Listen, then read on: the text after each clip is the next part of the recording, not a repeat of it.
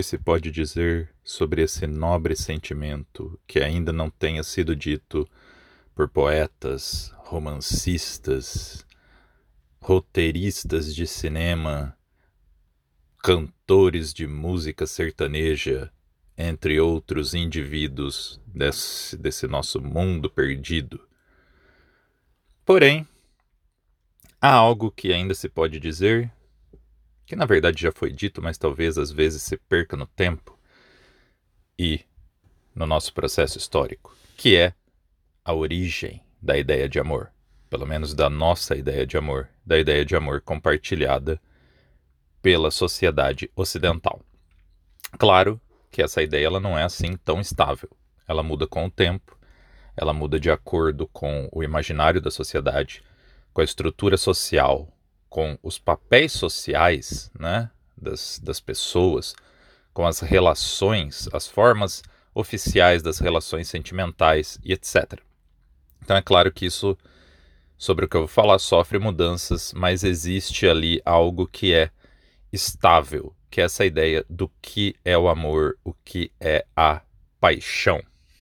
Eu já disse nos episódios passados que a ideia ocidental do amor vem do amor cortês, que é aquele cantado em verso pelos trovadores na poesia provençal, que na Península Ibérica vai se, vai se tornar a poesia trovadoresca, aquilo que conhecemos como trovadorismo, e também pelas é, narrativas de cavalaria, certo? Que também trazem essa ideia do amor cortês.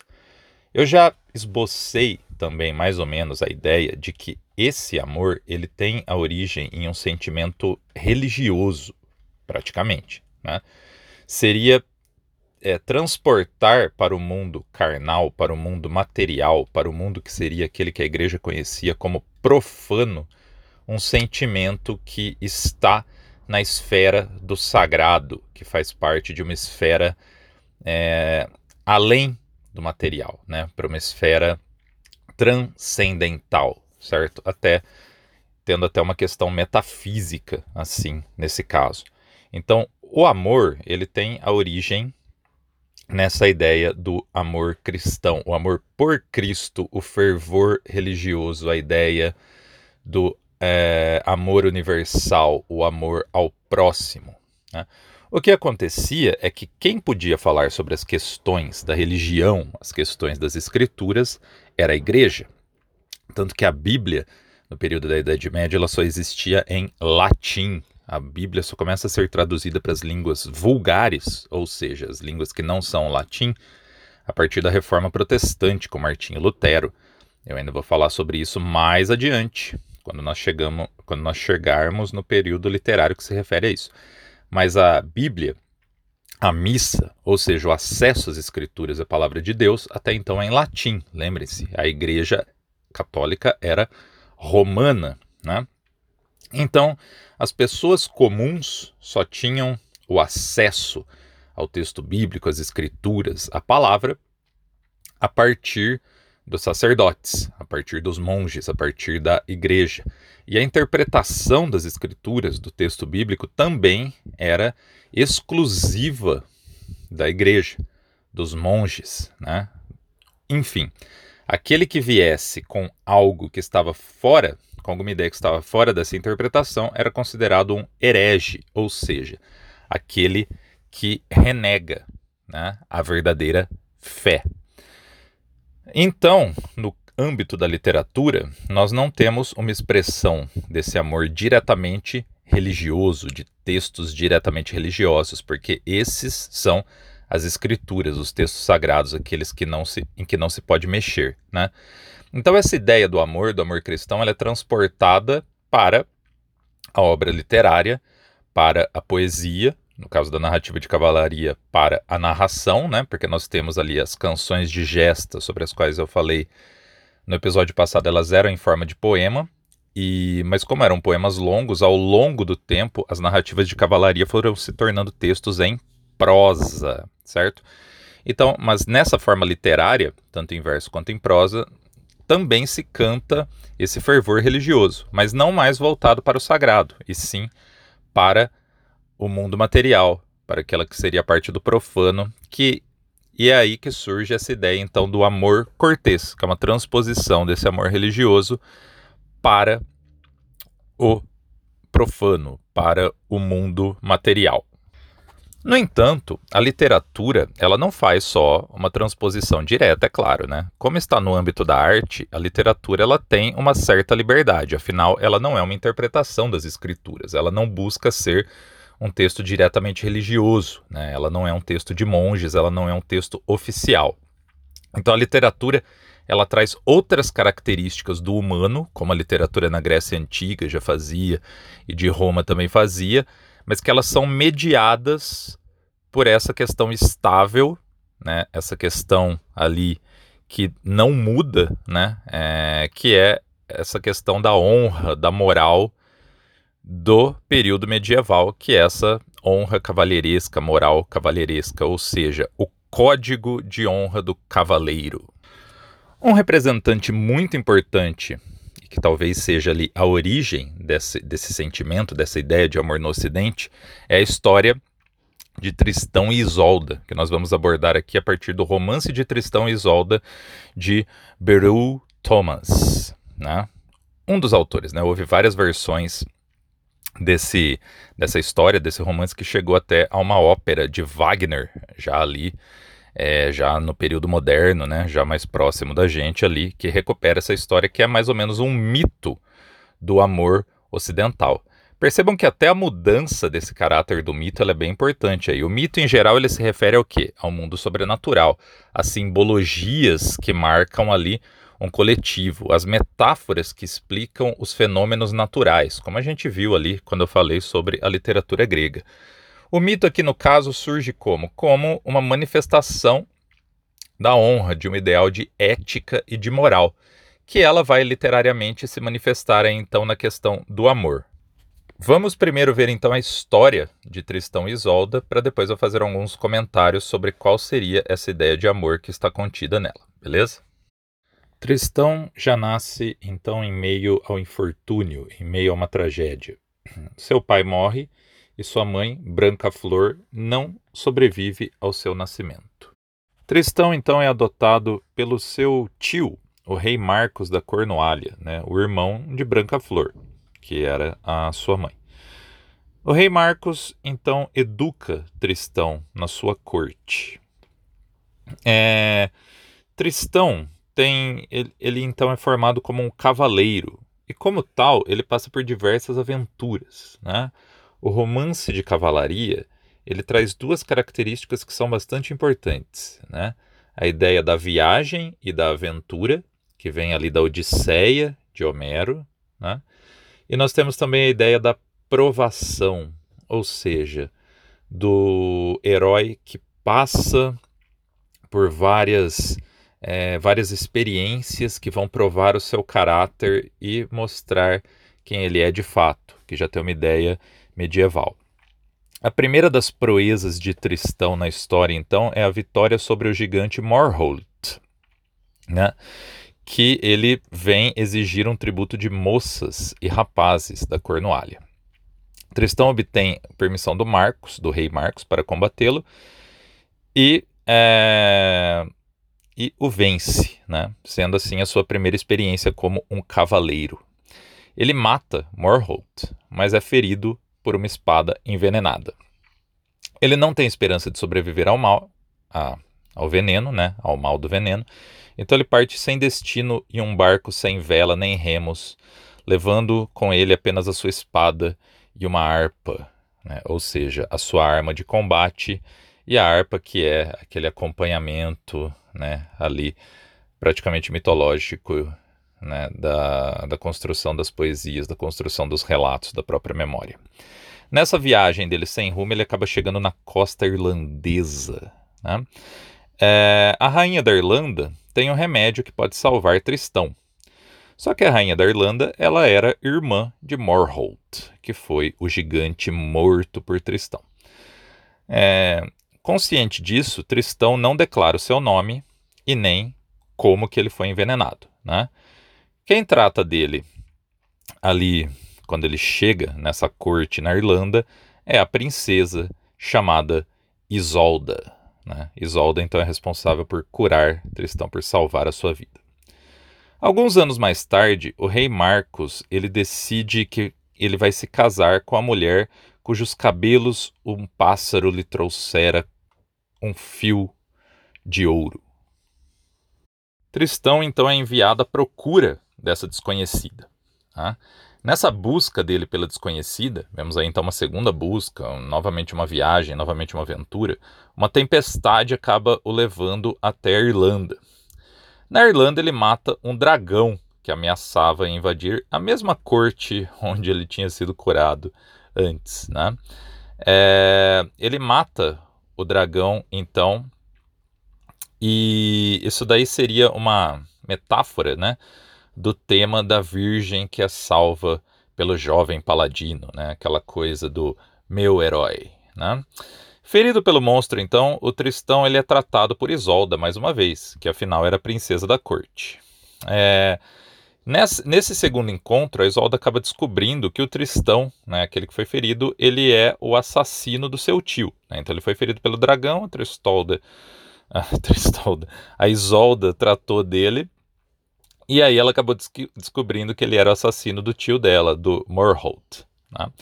Então ela puxa a espada do Tristão e ameaça matá-lo, né, enquanto ele tomava banho. É, mas quando ela vai fazer isso, ele revela que foi até lá para cumprir a missão do rei Marcos, que era levá-la para se casar com ele. Aí nós temos duas versões. Em algumas versões da história, a Isolda o perdoa porque ela queria se tornar rainha. Então ela aceita ir com ele para se casar com o rei Marcos. Em outras versões, é, na verdade, ela não o mata porque é o momento em que ela se apaixona. Ela admira a beleza do rapaz no banho e se apaixona por ele. Né? Então, Tristão e Isolda eles navegam de volta para a corte do rei Marcos, né, para que ela vá se casar com ele. É, em alto mar, né, nós temos ali é, o vento está parado, tem um calor sufocante e os dois estão com bastante sede. Então, uma criada que está com eles, uma criada de, de Isolda, que é uma criada chamada Briolanja, ela dá algo para eles beberem. Ela dá por engano um vinho ervado que tinha sido dado pela mãe da Isolda, a rainha lá da Irlanda, né, para que a Isolda se apaixonasse pelo seu futuro marido, o rei Marcos. Mas como essa bebida é dada para ela e o Tristão matarem a sede, eles acabam se apaixonando é, um pelo outro. Então aí é selado o destino deles, o destino que jamais se consumará pelo resto de seus dias, porque eles beberam sua destruição e sua morte. É nesse momento que eles se declaram apaixonados. Como eu disse, em algumas versões, a Isolda já perce percebia sua paixão quando vê o Tristão no banho, em outras, o, mo o momento em que essa paixão se revela é na hora em que eles tomam o vinho, né? É, mas apesar da paixão, o Tristão ele se mantém preso à missão que ele recebeu do rei Marcos. Então ele leva a Isolda até ele. É, e aí o que, que eles fazem? A Briolanja ela acaba substituindo a Isolda para passar a primeira noite com o rei depois do casamento. Por quê? Para espiar a culpa dela, ou seja, se livrar da culpa por ter colocado o vinho envenenado o vinho envenenado não, o vinho enfeitiçado ali para o Tristão e a Isolda tomarem. E por que, que ela faz isso? Para que a Isolda não seja desonrada, ou seja, não perca a virgindade. Nós vemos até aí alguns símbolos bastante importantes né, dessa, dessa ideia de nobreza, honra e do amor né, na, na Idade Média. Então, primeiro de tudo, claro, nós temos aí a serva que ela é tratada como nada, né? Tudo bem, ela ser desonrada, ela perder a pureza, porque a dela não, não vale nada, né? A da Isolda que vale. Então, já temos isso aí, né? É a pessoa que só existe para servir, uma questão bem feudal, né? Temos o cavaleiro que, apesar de ter se apaixonado, né, de ser ele quem ama a pessoa, né, no caso a Isolda, ele se mantém dentro da sua obrigação, daquilo que lhe é passado que é levá-la para se casar com o rei, o homem que o criou, aquele de quem ele é o vassalo, né? E nós temos a própria Isolda, que é, luta com todas as suas forças para manter a sua pureza, a sua virtude, ou seja, a sua virgindade, né? É, então, ao mesmo tempo, ela mantém a sua promessa de se casar, né? Para manter a, a, a sua honra ali de mulher da corte, de mulher aristocrata, mas ela preserva a sua pureza, a sua virgindade ao não passar a primeira noite com seu marido, com o rei. Mas ao mesmo tempo nós temos essa questão humana, né? Desse ardil, dessa, dessa ideia de enganar o outro, mesmo que seja pelo bem, né? Então nós temos aí várias questões já que aparecem nessa parte inicial. Bom, continuando a história, alguns barões traidores denunciam ao rei Marcos o amor entre Tristão e Isolda. Quando isso acontece, o Tristão ele é banido do reino, né? Mas aí é, ele se utiliza de um novo ardil para convencer o Marcos da sua inocência e consegue retornar à corte. Né? Só que os barões eles continuam querendo né, ali é, acabar com essa história entre os dois, né? acabar com a graça dos dois, digamos assim. Então um anão chamado Frocino, que é cúmplice desses barões, ele busca surpreender o Tristão e a Isolda armando uma cilada. Né? Ele coloca é, entre a cama do Triston e da rainha uma farinha de trigo. Para quê? Para que se percebesse ali quando o Tristão é, se deslocasse né, do seu leito para o da rainha. Tristão recebe uma nova missão de Marcos, mas deseja se encontrar uma última vez com a sua amada né, na noite antes da sua partida. Então, com um salto, ele transpõe a distância que separa os dois leitos. Mas com esse esforço né, de pular ali de um lado para o outro, né, dessa parte do castelo, é, ele acaba tendo uma ferida na perna, uma ferida antiga, né, na verdade uma ferida recente que ainda estava cicatrizando e que volta a sangrar. É... Marcos e os barões são, aler são alertados pelo anão e eles entram no dormitório. Eles veem manchas de sangue sobre a farinha que o anão tinha colocado. Então assim surge a prova do adultério, né? Então a Isolda, com isso, ela será entregue a um bando de Lázaros e o Tristão é condenado à morte. Né? Tristão consegue fugir, resgata a Isolda e juntos eles vão para uma floresta. Né? Eles passam três anos nessa floresta vivendo uma, uma vida cheia de provações. Lembrem-se então, o romance de cavalaria, o Tristão e Isolda faz parte desse contexto, ele é um romance de aventura de viagens e aventura, e ao mesmo tempo um romance de provações, de provar a honra. E vocês veem que então a ideia do amor, ali desse amor nobre, o amor cortês, ele está muito junto com essa ideia da honra. Né?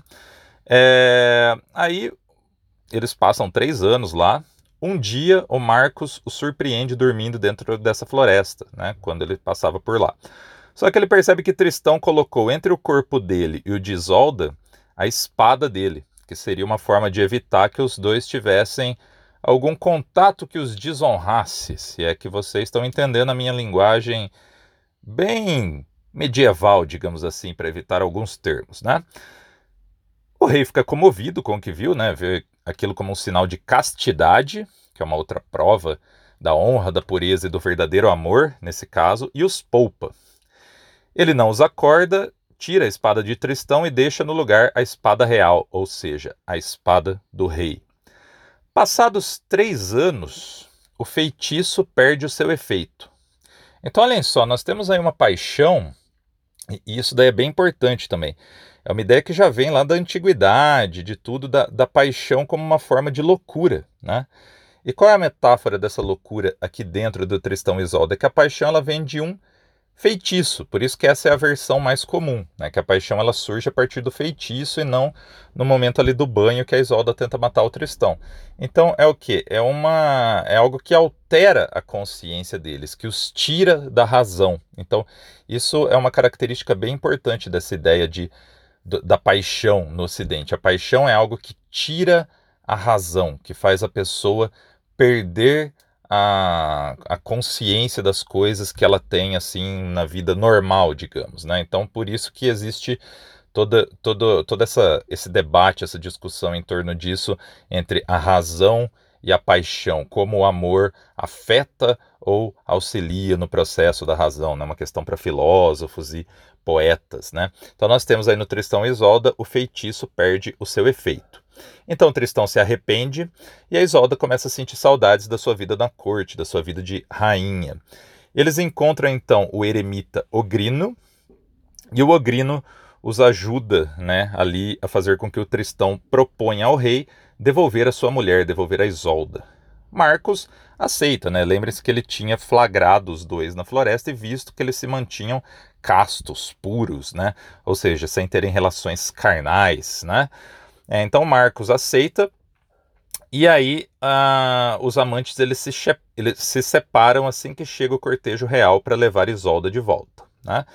É, a Isolda ela pede a Isolda ela pede para o Tristão que ele permaneça no reino até ela ter certeza de que o Marcos vai tratá-la bem, né? Só que em seguida ela usa de da astúcia, né, novamente, para explorar essa concessão, declarando que ao primeiro sinal que o Tristão lhe der, ela vai partir ao seu encontro sem que nada pudesse detê-la, nem torre, nem muralha, nem fortaleza. Aí nós vemos também uma questão que é a seguinte, né, que ela faz parte é, dessa, dessa construção patriarcal da sociedade medieval, né?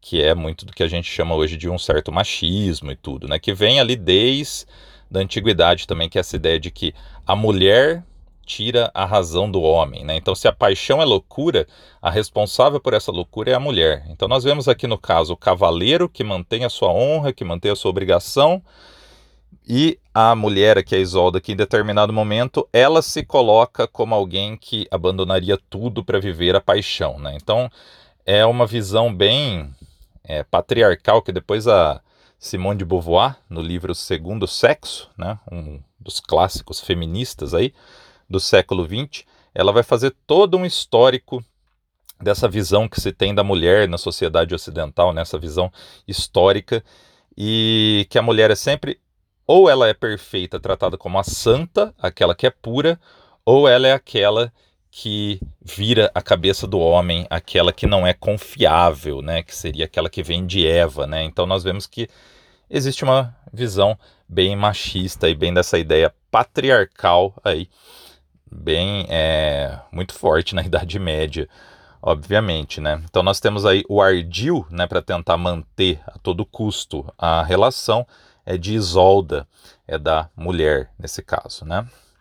Mas enfim, aí na casa de um lenhador chamado Ori, eles têm vários encontros clandestinos, né? É... Mas aí o que acontece, né?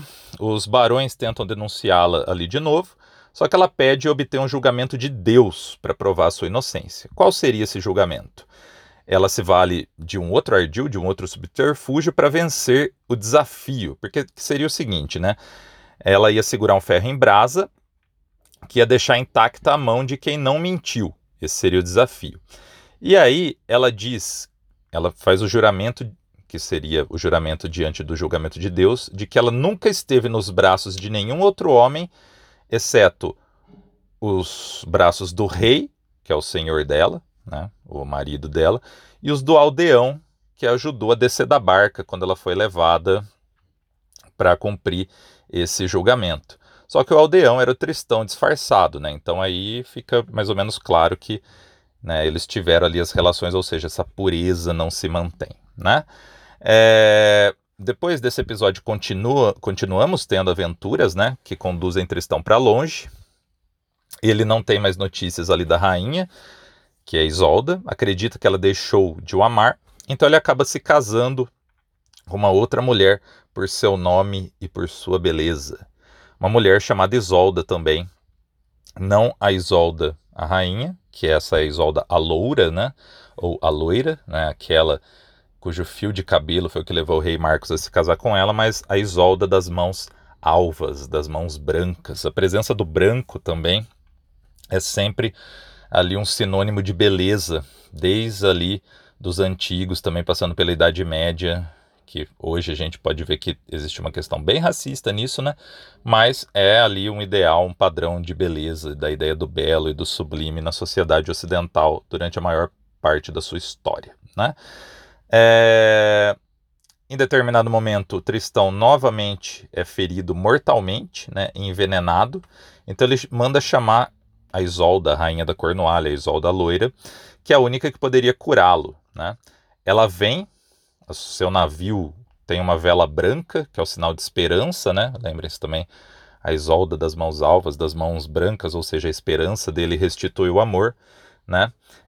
Bom, e aí então a, Is a Isolda das mãos alvas, das mãos brancas, ela estava esperando, quer dizer, estava ali à espreita e viu a chegada da outra Isolda, a Isolda que é o verdadeiro amor do Tristão, né? Então ela atormentada pelo ciúme, né? Ela vai até o leito do Tristão, né? E, e, anuncia que o barco que chegou tem uma vela negra e não branca, né, que seria o sinal da esperança.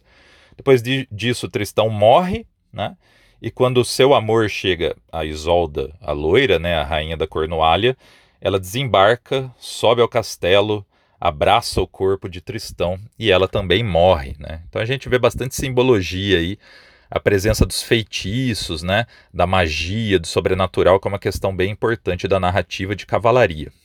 Bom, esse é o motivo central, né, ou seja, o tema central da ideia de amor no Ocidente, que ele vai se repetir no Lancelot, com a Guinevere, né?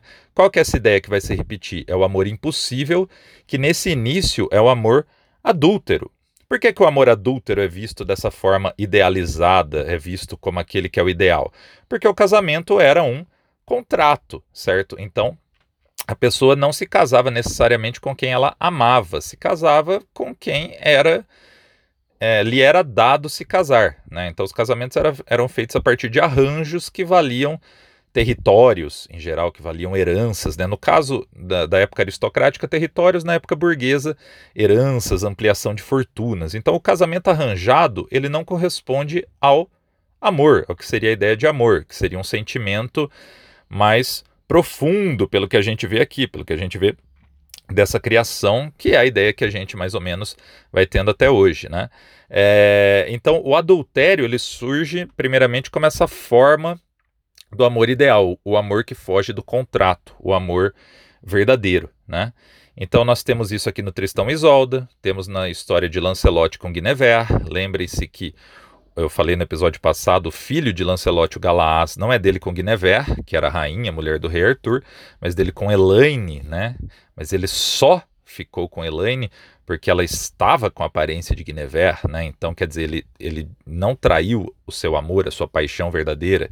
Aqui no caso, Tristão só se, ca só se casa porque ele encontra outra Isolda, né? Ou seja, é como se fosse um espelho, um duplo, né? O outro ali da sua, do seu verdadeiro amor, né, da sua amada. Nós vamos ter esse é, tema se repetindo também numa peça de Shakespeare, Romeu e Julieta. Existem muitas outras obras, claro, mas só estou mostrando como ela atravessa aí os tempos, né? É, Shakespeare já está ali localizado entre os séculos 16 e 17. Eu vou ainda fazer um episódio especial sobre Romeu e Julieta, que é uma das grandes histórias assim da literatura ocidental e vai chegar até o romantismo, né?